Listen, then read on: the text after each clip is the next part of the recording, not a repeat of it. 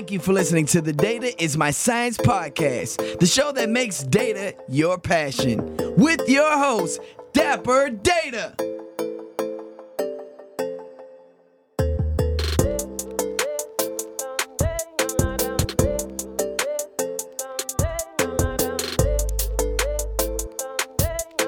What's up? What's up? What's up, everybody? You are listening to the Data is My Science podcast, the show that makes data your passion. I am your host, Dapper Data. Today, I have a very special guest on this podcast. Okay, I'm bringing you somebody that has created something that will change the game, change the world. I'm telling you right now, I can't wait to introduce this guest. But first, I want to introduce the topic, right? You know, we've talked about programming languages, we've talked about supervised, unsupervised learning, machine learning, you name it we brought people on the podcast that actually uh, has nothing to do with data science or data related or anything like that. But in a sense, they kind of do because they, they, they make decisions day to day based off of data, uh, whether it's a, a, doctor, right? Whether it's a restaurant owner, you name it, right? So we've done some pretty cool things. But let's talk about customer feedback, okay? Or what I like to call maybe the voice of the customer and how important that is in guiding and informing decision making and influencing innovation and changes to your product and services. All right. So when we think about customer feedback, you can get it from anywhere. And and this guest is going to tell you a lot more than I can. But when I think about it, customer feedback, you can get it from surveys, you can get it from focus groups, right? I hate focus groups, by the way, but whatever. you can get it from uh, uh, um, user testing, um, emails, right? You can get get it from any any one of those different avenues.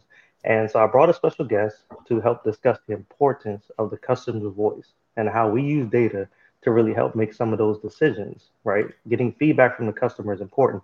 So without further ado, I want to introduce you all to uh, Matt Young. Hey, Matt, tell everybody uh, what's up. Hey, how y'all doing? so Matt Young is the CEO of User Voice, the first product feedback and research tool for software companies around the world Matt has started his professional career as a software developer right when web browsers were released. Okay, so he's he's dating himself right there. I'm I'm um, old. He, it's okay. he, Matt has developed innovative solutions on the web well before SaaS and product management were important terms, you know, that that, that are today. And and so user voice is what we're going to talk about, which is is very important, and you'll see how that makes a great impact on things. Uh, we're and we're also going to talk about the right data to collect from customers to make successful decisions. And and so without further ado, I want to introduce you all to Matt. Matt, tell them a little bit about yourself. Hey, sure thing, and thank you. Um, yeah, I think uh, even though I'm the CEO of User Voice now, as as Mr. Data told you, uh, I come from an engineering background, and being in engineering leadership, I was never really satisfied with the quality of the information why we were being asked to build the things that we were being asked to build. It's a big expensive machine to get an engineering team to go off and build a product feature, a new product, make a change, something like that. So when you get asked to do that and you're not really bought in to the research behind it, it doesn't feel very good. So uh, when I had the opportunity to join User Voice, it was it really struck a note with me because I like the notion of backing uh, the decisions that you make and how to make a product better with actual information that comes straight from the customers who already use it, who are going to use it, who you're trying to sell it to, um, just to make sure you're, you're building the right stuff and making the right decisions. So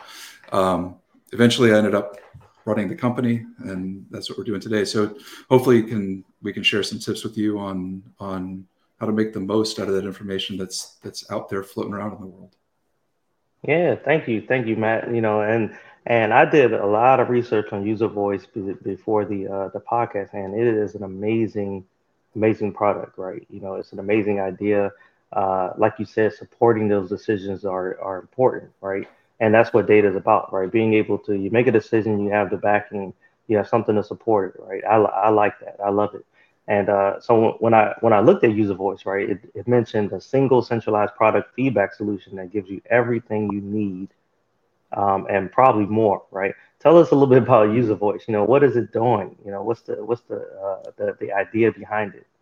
Yeah, so it, it uh, user voice got started in 2008, and it was one of the first. Like, I, we've all seen plenty of um, places where you get asked for your opinion about this, that. Is, I mean, I get emailed surveys all day. I get annoying mm-hmm. pop-ups in the software I use asking me for feedback. And like, okay, that's fine. I never reply to those and, and, never respond to them, but it it doesn't mean I don't have thoughts about how the mm-hmm. products I use could be better. And that's true for most people. So um, user voice is a product that makes sure that uh, if you work at a company that uses user voice, you can listen for what people are saying. They're telling your salespeople in demos mm-hmm. what they like and don't like. They're emailing your support staff, asking them questions about how to get stuff done. When your product managers do interviews, they're hearing straight from customers what they want. Or, you know, the industrious among us will go and share our opinions unsolicited if need be too. So we want to make sure that you can capture all of that wherever it may show up on your doorstep. It's like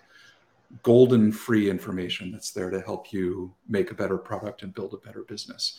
Uh, and then the product itself can make sure that all that stuff is organized, all in the same place, queryable, not overwhelming, and it's actually married with data from other systems too. So if um, if I get feedback from a person and I know they're a customer and I know they're a customer who's paying us a lot and I know that they're a customer who's uh, in the right role for the product that a company mm-hmm. sells, I might want to pay a little bit more attention to that than someone who never bought the product because oh. they you know they they never saw the value in it or something like that um, so we try to contextualize all the feedback that comes in and just make it a, an accessible research tool uh, anytime you're thinking about making a change to a product or figuring out where you're going next so so that that uh, the data that's coming in is coming in, I'm assuming all different formats. It doesn't matter the format uh, that you get, right? You know, it could be uh, free form as well, right? Mm-hmm. Probably uh, surveys, things like that. So you can, I mean, is, is, text mining involved a little bit? I mean, do they uh, being able to understand emotions and all that stuff behind it? Uh, it oddly, it's it's interesting if you if you think about areas where people are telling you about your product Mm-hmm. Most of the time, they're not telling you how great it is. They're telling you ways mm. that it's deficient, right? They're they're telling you like, I wish it did this, or this is slow, or this is frustrating, or something. Like Most people, it's just not in our nature to go knock on someone's door and say, "Hey, you're doing a really good job." Um, oh, right. You, you go to, you go tell people something that that you want to be better. Uh, so in our case, like sentiment isn't really a useful thing because it's going to be neutral, negative, almost all the time and and right. how does that help you it doesn't really it's kind of depressing actually right um, through all this stuff you have to you have to put on your thick layer of skin uh, to read some of this information um, but we do uh, try to see you know through uh, natural language processing what the themes are that are coming through people don't mm. express mm. the same problem with the same language they'll they'll say very similar things but use very different words to do that if you're getting a large volume of feedback, being able to see, hey, this idea that was expressed, it's it's a lot like that other idea, and do they really solve the same problem? So we try to marry those together to make sure that it's easy to to get through understanding all that information that comes through. Oh man, that's amazing. You know, because uh, uh, so many times um, I've felt out, I filled out the same uh, surveys, right? You get those feed, the surveys and the you know the interviews that I've done, you know, and they're collecting all this data, right? And now mm-hmm. when I look at surveys, right, I sometimes I I mean now that I'm going through my PhD as I mentioned to you before, and I'm thinking, man, what's the mechanism of data collection that I want to use, right? You know, I'm sure I can get false information, right? I don't know how you get around uh, some of the false information from like surveys or people just saying, hey, you know what, screw it, I'm just going to I'm gonna fill this out, right, just to go ahead and get the reward at the end, you know, uh-huh. whatever it is, right? You know, so you're collecting all this data. I mean, I guess you're not in the business to uh, probably tell the end user or the person that's working with you whether the data is uh, uh, uh correct or not, right? Or whether they just went through it or not. You're just probably uh, the, the the central mechanism to say, hey, here's the data we collected you know, uh, are you cleaning the data throughout the process as well before you give it? Yeah, well, we, we do try to give people best practices, right? There's okay. Uh, it, it, can be very misleading. Like if people are telling you uh, the wrong things and you act on it, then that's not really a good business decision. So we, right. we try to do whatever we can to help you uh, assess the quality of what people are telling you. And, and I think this is important in any research that you do. Like this, this is not the singular source of truth for you to act on. It's um, right. it's a good place to help you know where to get started. Like, okay, cool. People mm-hmm. are interested in this subject, and it's it's increasing in popularity over the past several weeks. So I should go talk to a handful of people about this problem in a one-on-one interview and, and understand it a little bit better. Um, I'm curious. You you said you reply to surveys, and you're thinking about how you do that. Uh, we did a lot of research uh, I think we we asked more than a thousand users of uh, B2B SaaS software, which is the primary market that we sell to, uh, what causes them to leave feedback or what would motivate them to do so. Oh. Uh, what what makes you respond to a survey? What are the things that make you say, "Yeah, I'll respond to this one, but not that one"? I would say I need to be interested in the topic, and there may be a certain level of interest, right? You know, in the topic. And I mean, if you could go from like one to 10, I have to be above a five for me to even open up an email to, or open up the, uh, the, the survey or whatever it is to say, Hey, look, I'm interested enough to, to, to go through these questions, right? Because I, I really do believe time is viable and, you know, am I really going to waste time, um, to, to go into something I'm not really interested in, right? And maybe I'm interested in the actual topic or interested in the results that come about because I know it means something. Uh, or, or, I guess when I think about it, um, in order for me to not, uh, I guess, uh, for lack of better words, kind of BS the topic, right? BS, the, uh-huh. you know, go yeah. through the process and, and, just click, click, click. I have to be interested in what I believe the results will do. What's right? going to happen you know? from it? Yeah, exactly. You know, and even though I don't think that I'm on one person, right? I feel I have to feel important enough I will have to feel like actually my my my uh, response will matter, right? So that's probably the, yeah. the process I will go through and to sum it up, right? Great question. And that's what what you said is spot on. Like it's common sense, but of course, like you're not going to respond to a survey about something you don't care about. Um, mm-hmm. That fact alone means that if you're using a survey to get feedback about something, the answers that you're going to hear are predominantly coming from either your fans or people to whom your product is critical. Um, they have oh. to use it or something like that. Uh, the second thing that you said was that you have to know that your feedback is going to matter. And that's critical in any survey design and any feedback mechanism whatsoever that you're letting people know what you're going to do with it. Um, we do things like uh, I'm going to invoke one of my employee's name's Rob. He's a product manager. We'll put Rob's picture on the survey mm-hmm. and say, Hi, I'm Rob. Mm-hmm. I'm trying to learn about this. Can you help me? Um, that personalization of the survey inherently mm-hmm. makes you think, okay, Rob's going to read this. He looks like a oh, nice person. yeah. I want to help him with it. Um, but that it doesn't change the fact that if Rob sends me a survey about something I, I just don't care about at all, like I'm not going to reply to that. It doesn't matter. Um, so yeah, uh, we learned that the subject matter is important. Being very transparent about what you're going to do with the data. Um, one thing that we encourage our customers to do is uh, if you're setting up a product feedback mechanism, a lot of product managers get nervous, like, well, they're going to expect us to do anything that they say. Um, right. But it's not practical, right? No company is that big that they can do anything. That's mm-hmm. also not a smart business decision.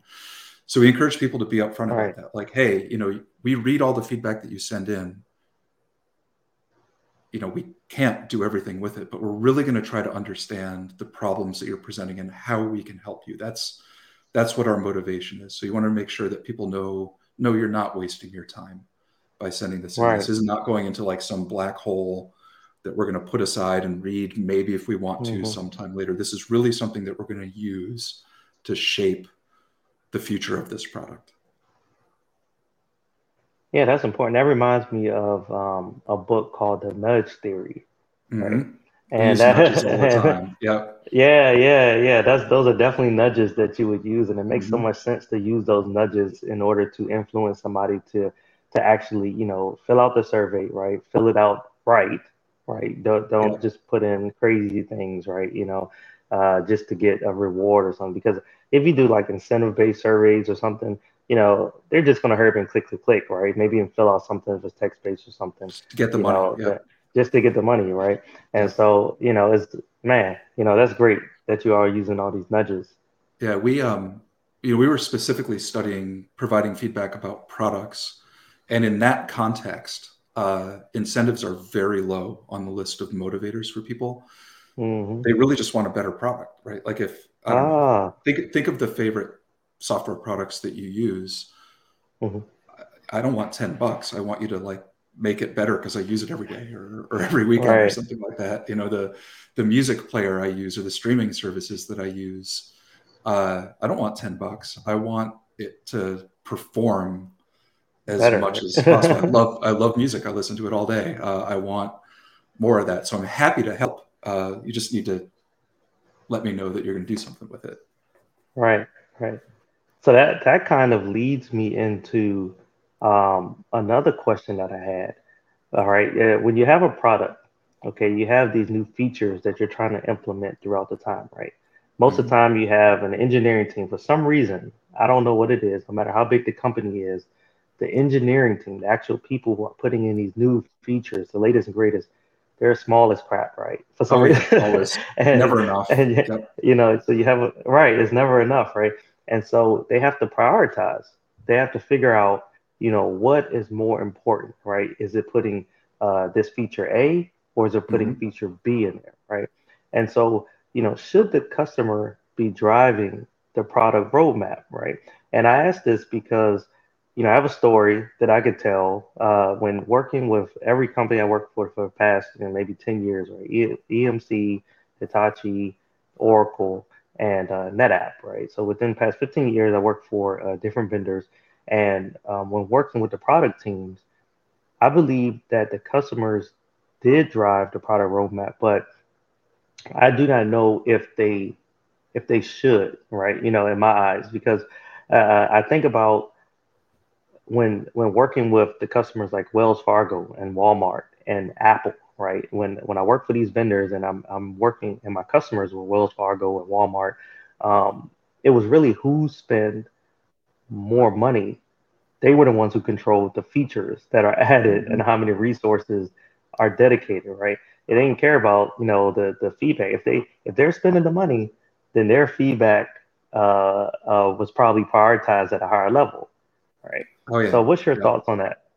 uh, that is not an invalid approach, right? I think the oh. um, uh, I think that customers always need to have a voice in any product. That's a given. But the extent to which it drives the roadmap really depends on what the business's goals are. And it sounds like the the businesses that you were working for were trying to cater towards high dollar enterprise customers, of which uh-huh. there's only going to be a small number. So pay attention to what they have to say. And if that's what's going to grow the business, going and doing that thing is not a a bad choice, right? It's a decent mm-hmm. strategic mm-hmm. decision to meet the end goal of the business. Most of us don't work in corporations that are large enough to be that fortunate, right? That we have mm-hmm. All these customers that are paying us eight or nine figures a year. Um, right. So that if they ask for something, we're going to go do it. Most of us are, are grinding away, you know, earning a hundred dollars here, a thousand dollars there, something like that.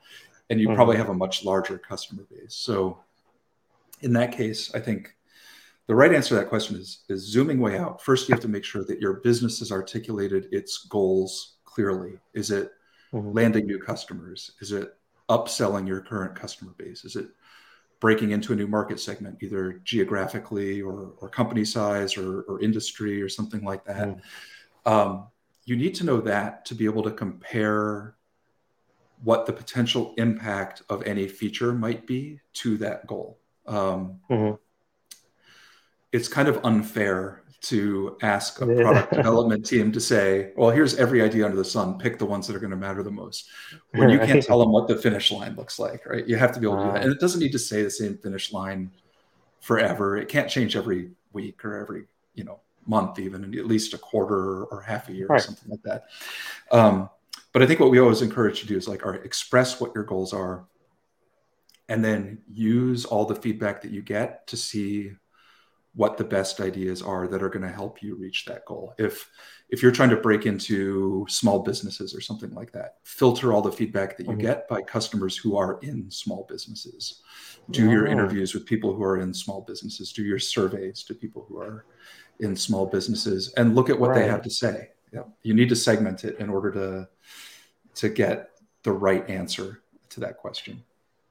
No, that's a great point. You know, uh, making sure that you're catering towards your goals at the end of the day.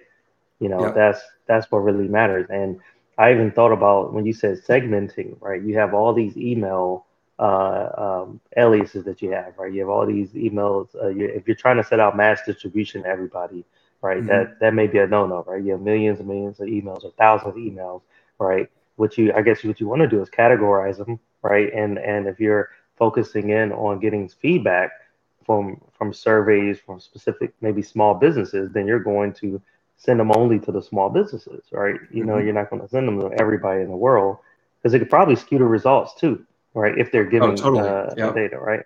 Oh it's, man, uh, yeah, it's it's common for for companies to say something like, "What do our customers want?" But most people have a customer base that's large enough that it's not that simple. Like to, to look at the customer base holistically, um, you know, there, there's some stuff that you can do in there, but I mean, I, I live in North Carolina. If you ask me what I think about European tax law, like my opinion should not matter in making any decision right. do there. Uh, in the same way, like what what an enterprise company doing business with an Oracle or NetApp does, like do want their business point of view on a much smaller product that that isn't intended for them. It just wouldn't make sense. Right, right, right. So so diving deeper into the customer itself, right? When you're when you're collecting this data, uh, we had this discussion before. All data is not important, right? You know, when you're collecting data, what data is important to collect when allowing the customer to kind of drive that that specific roadmap, right? Yeah. You know, there, there are two uh, critical things that you mm-hmm. can't live without. First is what they said, and second is who said it. Um, if mm.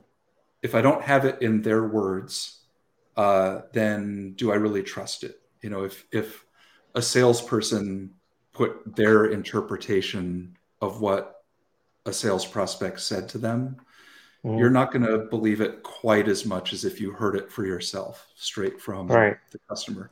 And second, you need to know who it is because of that segmentation problem. Like if um, uh, I don't, we have this ongoing joke at, at, User Voice. For some reason, we get a lot of furniture stores mm-hmm. coming to us asking to use our like mom and pop furniture stores. Mm-hmm.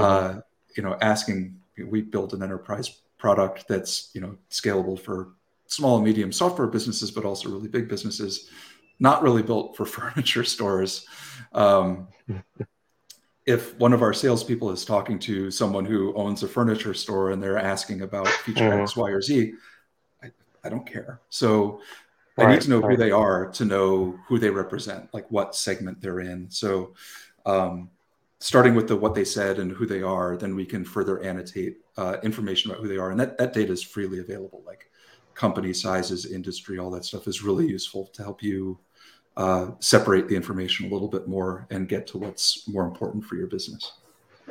No, that's a great point. That's a great point. So, um, when you're thinking about improving feature request responses throughout that whole process, what are some tips that you would give? Right, you think about uh, uh, when I when I think about improving, I'll just give my opinion right first, and you can probably say yeah or yeah. you can just or you can just uh, you know just say bobby i don't know what you're talking about right?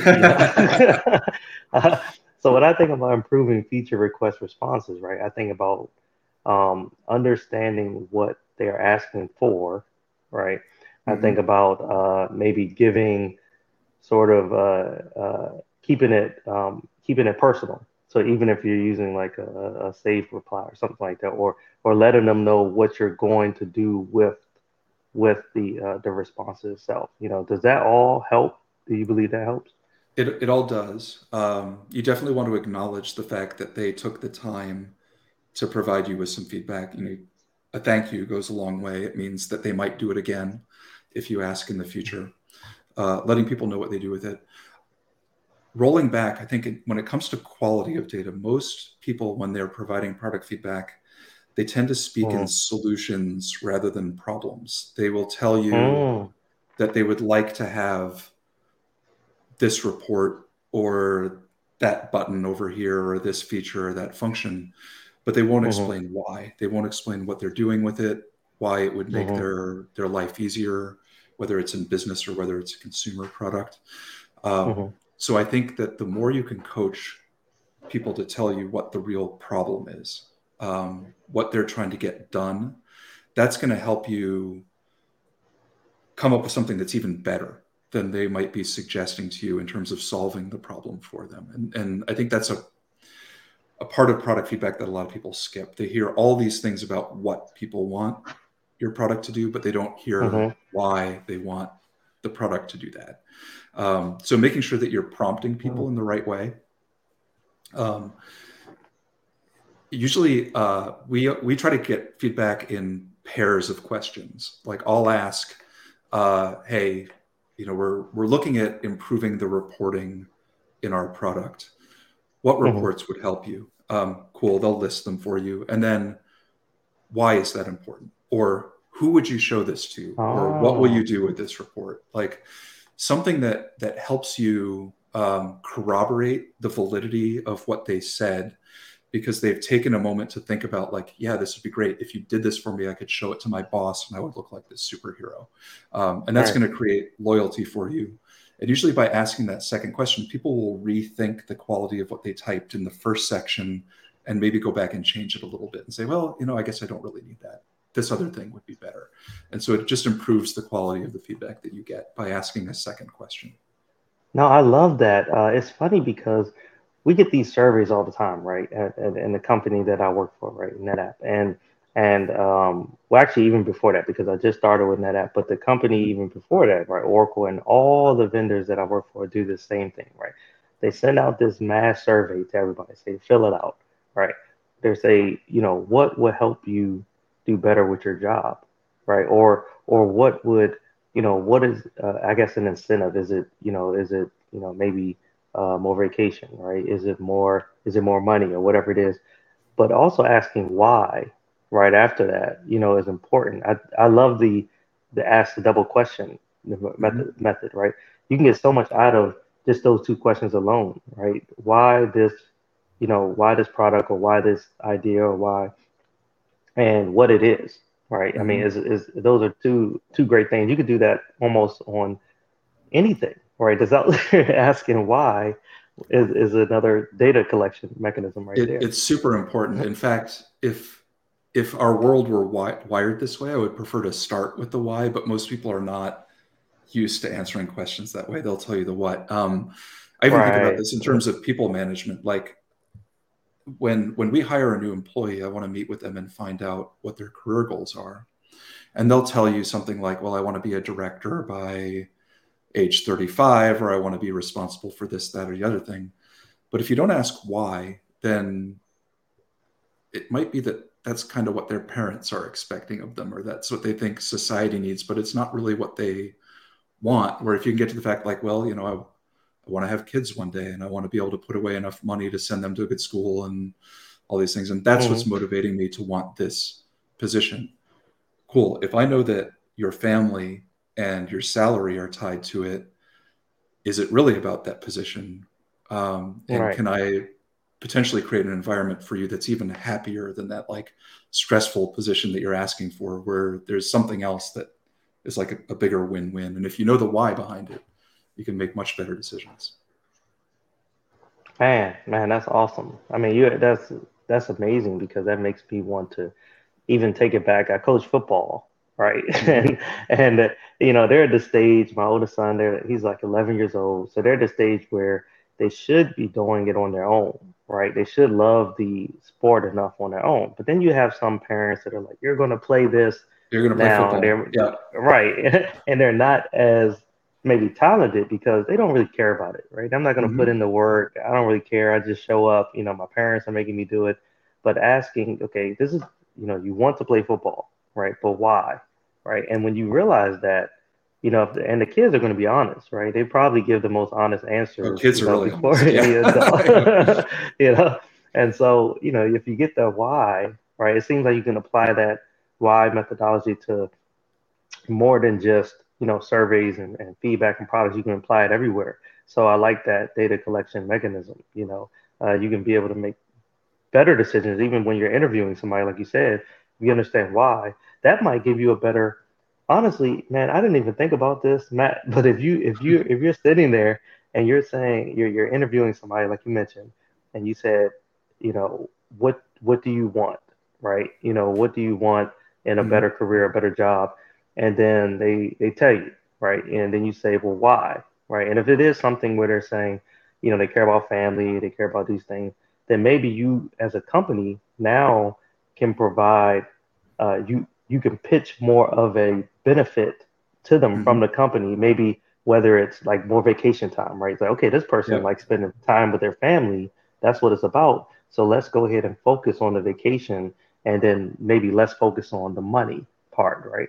Yeah, That's if I can give you better work-life balance, maybe it isn't about cash flow, right? Yeah, and Right. uh, I think that's the, you know, we all we all tend to go on autopilot because there's so much stress and so much information coming our way that Mhm. um, I think having worked on UserVoice and having worked on this specific use case of looking at product feedback to help you understand what's motivating your customer base and asking for things in their product, it does help you zoom out and think about your life as a whole and Mhm. why you do the things you do, why you prioritize the way you spend your time, the people you spend your time with, your career goals, all that stuff. It creates this huge existential mess that I really wasn't expecting to get into talking to you about today, but here it is. yeah, yeah, yeah. It does. It does, man. It does. So, okay. So when you're collecting this data, you're getting feedback from uh, uh, for your SaaS product, right? You know, how do you get more out of it, right? How do you get more feedback from uh, uh, for your B2B uh, uh, SaaS product itself, right? Is it is it you're creating more meeting notes, right, with your interviews? Is it is it uh, uh, just having more chats, right? I don't know, uh, using things like Discourse or Slack or something like that, you know, or you know, is it? I mean, is it all the above? I don't know, right? It is, it is all the above. Like one thing that um, one thing that is true is whether you're capturing the feedback or not, it's there. Uh, Mhm. If it's not in Slack or an email or in Zoom transcripts, it's in people's heads, etc. So uh, we tr- we try to provide tools with UserVoice that make sure it's easy to capture wherever it is. So if someone's having a conversation in Slack, you can always like right click on it and send it to UserVoice. Oh. If a if a ticket comes into Zendesk and you know it's it's not really like a, how do I do this, but it's more of a your product would be better if it did whatever. Make sure Mhm. you send that into UserVoice so the product team sees it. Oh Um, man. To encourage that, we integrate with Slack and Teams, and at least in our Mm. organization, every bit of feedback that comes in about UserVoice is put into a Slack channel that everyone at the company can read. Um, Mhm. So it, it creates this culture in the organization where everyone has eyes on the product and transparency. There's there's no longer this notion of like, all right, the product team and engineering team, they're there in their ivory tower. And as a salesperson or as a marketer, I will take the scraps that they hand me and go sell them. That's not true. Like everyone knows what we're being asked for. Everyone knows what what feedback is coming in. So the first is like it, it's there. Grab it, put it somewhere. Even if you're just using a spreadsheet or a Google Doc or something like that, it's a good way to get started. Um, Mhm. The second is don't be afraid to ask. Uh, I think we've we've already talked about surveys and all that stuff, but there are plenty of companies that just they may not be that company that's fed by a, a handful of high-paying enterprise companies, but they're Mhm. comfortable with a few customers, so they're the only ones that they ever talk to, and they're getting this very like tunnel vision view of what their product is like because they feel good about talking to their favorite customer and they have a nice personal relationship with them and they're afraid to talk to people who might be critical of them um, but making sure that you open yourself up this is not life and death this is not someone accusing you of being a bad person these are people telling you how to make your product better so being open to listen to like their criticisms it's a product. Who cares? Like just listen and and see if you can help them out a little bit more. Um, a lot of people get nervous about it, but once they start asking, you feel a whole lot better because you're shining a light in a place that was previously dark and you didn't know the answer before. And do you see um, do you see a lot of companies they they want to ask for the feedback, but when they get the feedback, they don't do anything with it? No, I think the more common thing we see is that um, people kind of, you know, when you go up to a swimming pool and you look at it and you're thinking, boy, that looks deep and it looks cold. There are some people mm-hmm. who like jump in and they they realize, yeah, it's gonna be cold, but it'll feel good after I'm done. Other people just mm-hmm. walk away. Like they they say to themselves, like, if we open up this door, we're gonna hear things that we don't like we're going to have to respond to all of it, which is not true. Um, and they just mm. back off of it. They'll say, like, we don't have time for this. Um, like, okay, so your alternative is that you're just going to blindly move forward and keep spending money developing a product where you kind of don't know ahead of time whether it's what people want. So I think the more common use case is not that people collect it and don't do anything with it, it's that they don't even start in the first place. All right. No, that's a great point, man. That's an excellent point. So I look, Matt, I appreciate you being on and and a lot of times, as the audience know, I like to end what I call a dope data nugget or a gem, you know, and and I want to summarize what I've learned from you today for the audience. And you know, the way I look at it is um, society has um, had this concept of intuition, right, all the time right? And they look at just simply knowing when something is right or wrong. You know, that's that's just what they go by, their intuition. But with with with UserVoice, right, and and tools like this, and and just understanding the feedback from the customer and the voice of the customer itself, now you can support your decisions that are out there, right? You don't have to worry about whether I just.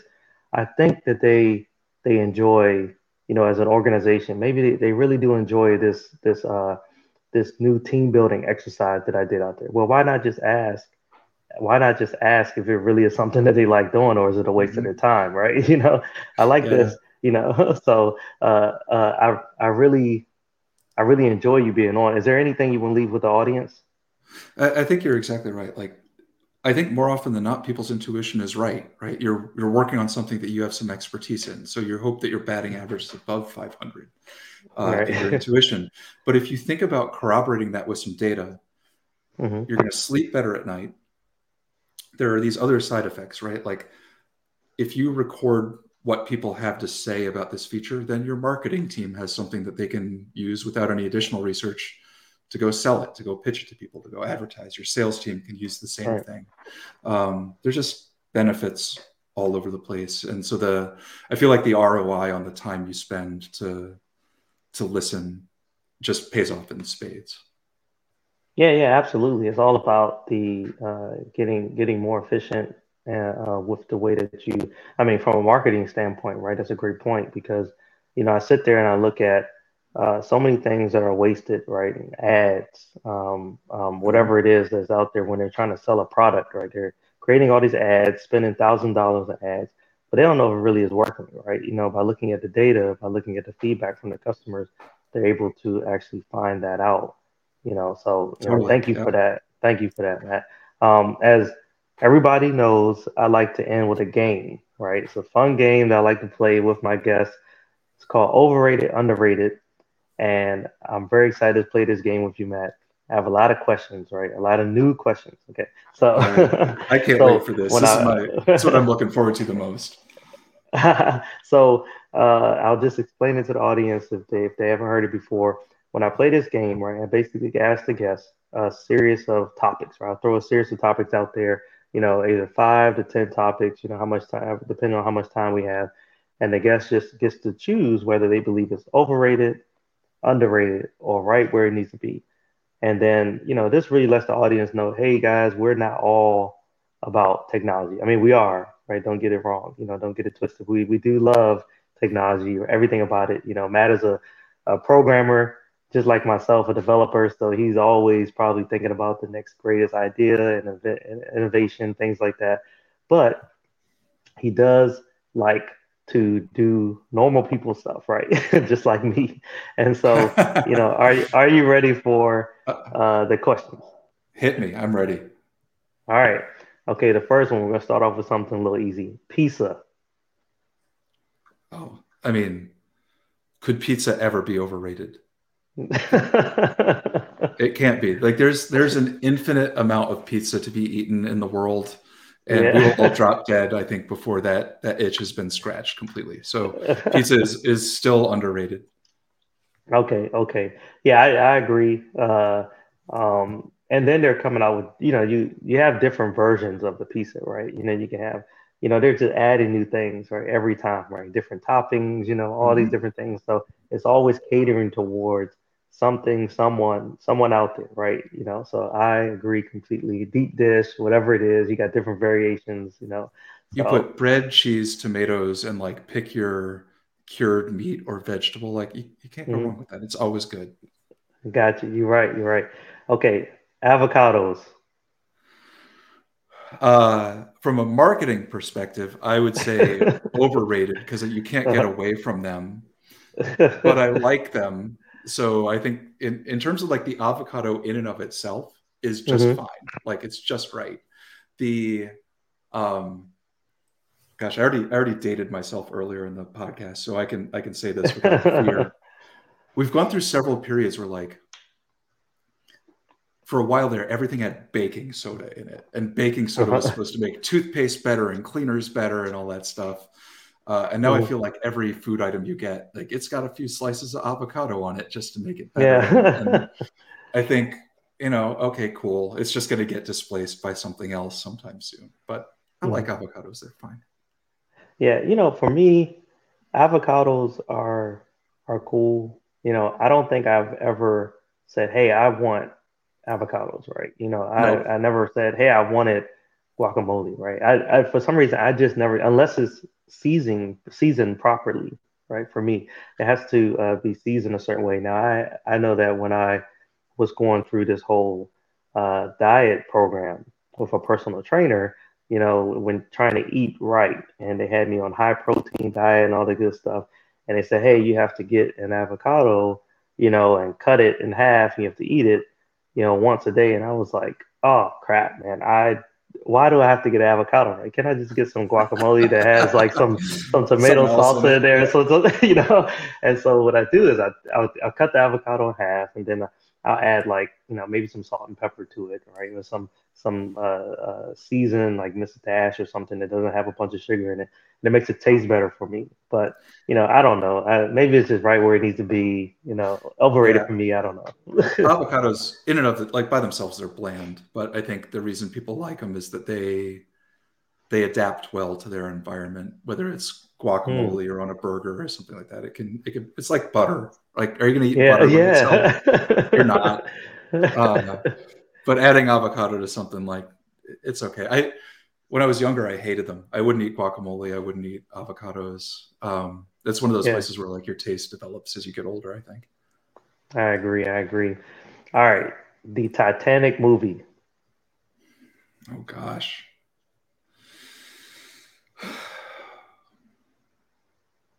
If you'd asked me when it came out, uh, all right, we're gonna go off on a little bit of a tangent. That uh-huh, movie uh-huh. was all over the place when it came out. Like everyone had to go see it. It was good. Yeah. Like it was it was spectacular, fun to watch, all that stuff. The reason that this is interesting is the song, the Celine uh, yeah. Dion "My Heart Will Go On" song, which yeah. is all over the place. Um, I have a I have a second job. I DJ in a club. I've been doing this for almost 30 oh, years nice. at this point. The remix of the Titanic song would fill the dance floor with people singing that song at the top of their lungs. So every time I think of Titanic oh, movie, that's what I think of. And just a couple months ago, I decided to dust that remix off and play it. And still, for a uh-huh. generation uh-huh. that, like, you know, this club has like 18 to 21 plus people in it, they still know all the words. It was crazy. Uh, oh the man, movie is, the movie itself, I don't think it's held up really well over time. So I'm going to say overrated. But at the time, it was appropriately rated. Yeah, yeah, no, I agree. I think the first time that I saw it, I was like, "Wow, this is a good movie." And I'm a I'm a big Leonardo DiCaprio fan, Mhm. right? So I think that's what really got me as well. And then over time, I'm I don't know if I've ever gone back to watch it after like once, you know, the first like the whole movie, right? Because this is a long movie, right? And and I think I've gone back probably I've watched bits and pieces of it along the time, right? It's one of those movies where I could start in the middle and just continue to watch it, Yeah, or I might watch it towards the end. I'm like, oh, that's great. But the song, I didn't even think about the song and how the song actually, I think, helps the movie continue to live on, quite a bit. Past the Oh, time. it, it helps its heart go on. Great, great point. Great point. Great point. uh, I, by the way, when it comes to Leonardo DiCaprio, I really like him too. But I, he's like Keanu Reeves to me. I like him as Yeah. as an adult actor more. Like as he Uh-huh. does more and more stuff, he's no longer like this young. You know, he was he wasn't a teenager, I don't think, in in Titanic, but like young actor. He, he had chops Mhm. in the end that like grew, and his later movies are even better. Yeah, yeah. Oh, absolutely. I mean, now he's really, you know, definitely good. If I went back and looked at his younger time, I mean, he, you know, he he's he's definitely improved over time in my eyes, you know. Mhm. All right. Taco Bell. Oh gosh. I'm gonna say I'm gonna say overrated, and here's why. I went to Uh-huh. Taco Bell for the first time in a while, uh, probably three weeks ago. The prices have gone through the roof. Taco Mhm. Bell used to be the place where you could get like 72 tacos for 10 bucks Yeah. and eat your fill. And now, like, but I, I got a quesadilla and a taco and a drink, and it was like a little over ten dollars. Yeah.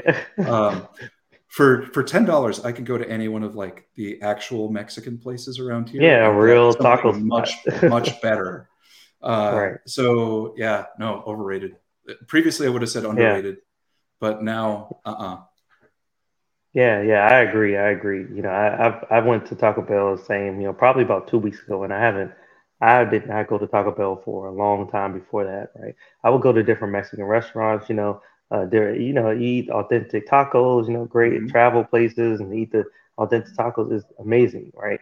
And so I, I said, hey, why would I go to Taco Bell? I've been all these other places that give me these real authentic tacos, you know, and then I feel like Taco Bell has is you know, I think I went on a rant the other day about it uh, after I actually tried it and after several years, and and I just think that they're all over the place, right? They could really hone in on yeah, making some really great tacos, but now they're just like, let me give you all these different things and these options, you know, and and and not even specialize and focus on the tacos.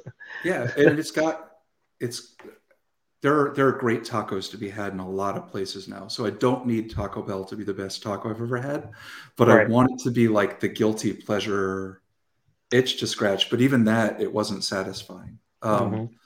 I, I think the difference between like a burger at a sit down restaurant or one that you make yourself versus going to Wendy's or something like or Five Guys, there's room for both of those because they're different Right. things. But Taco Bell, I don't know, it's sunk sunk below.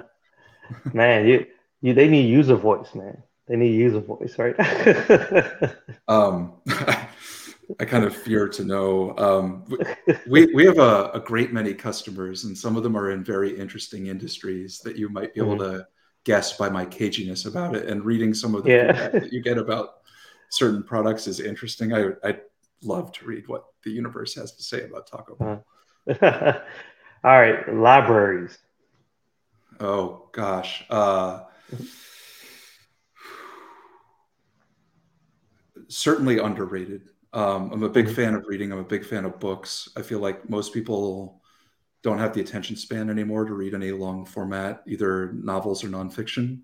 Um, And I wish people would do that more. I also like the notion of libraries as a less stimulating environment for most Mm. people to actually find a little bit of peace. Because even if you go to a coffee shop these days, it's like bustling and loud. And I feel like a library is one of the few places you can go to where it's not socially acceptable to be on your phone making noise or like even the the bleed coming out of your headphones while you're listening to music would be friendly. Right, right. I'm a fan of Right. quiet and I'm a fan of books, so more libraries, please. Yeah, yeah, yeah. I, I like I like books. I don't know if I'm. I haven't been to a library in like years, man. I don't know. I mean, my kids, I took them to a library before, pick out a book, you know, because that was sort of what my parents did, right? you You know, do, you just yeah. feel like, you know, it was it was the right thing to do, I guess, you know. But I I'll go to like a, a Barnes Noble, right, or Books a Million or something like that. It's more of a cool environment or laid back Mhm. environment for me to sit in. Uh, when you're when you're around that area, right, there's a little bit more noise than you would accept in a library, right? You know, and so I do get that, you know, and uh, But I think for a some reason, know a Barnes and Noble would be okay too because it's not it's not a circus in a Barnes and Noble. right, It's it's right, still quiet. So yeah, I think Barnes and Nobles for a while were like the modern library. Um, hmm yeah, it's a dying breed. They're not going to be around for a long time. I don't think. yeah, yeah, yeah, I agree. You know, I'm surprised the libraries are still around, you know, I right I now. I agree. mean, I mean, you can I mean, I can give my kids internet all these books. Yeah, I know. I, you know, I'm, I, my son, he's listens to audiobooks, right? Harry Potter, Harry Potter audio audiobooks, or you can get it from Amazon if you want a real book, right? You know, in your hmm hand, right? Uh, hardcover. So, uh, yeah. All right, radio. Mm, dead. It's been replaced. Uh, It's been replaced by something better. uh-huh. I mean, I, I think there there is one exception to that. I do like talk radio still. Um, Yeah, the NPR or something like that. That's that's interesting, and it's like this always on stream of stuff. But that's no not really different from like a cable news channel uh, yeah. Just when you're in the car, right? You could you could listen to it for that, I was. I've never been a radio fan in my life because I'm kind of a control freak about the music that I listen Uh-huh. to. I want to. I want to pick what I listen to. So yeah, I, I don't need. I don't need music But it, it was at one point, right? I mean, that it was at one point where we weren't able to choose what we wanted because we had to Where you would listen to the hear radio. So, Yeah. yeah. Uh, but even then, like uh, at, at a young age, I was buying records and, and tapes and CDs and Ah, stuff. yeah, yeah. Oh, yeah. You can. I guess you're. You know, you're a DJ, so you were like, I really need to listen to what I want to listen to, right? You know. I I Uh, still can't give it up. In my house, I still have like you know several thousand CDs just in storage, which I don't know why I'm hanging on to, but hey, it may be yeah, worth something one day. You know. who knows? All right, two more. Okay. Well, maybe three more. Bacon.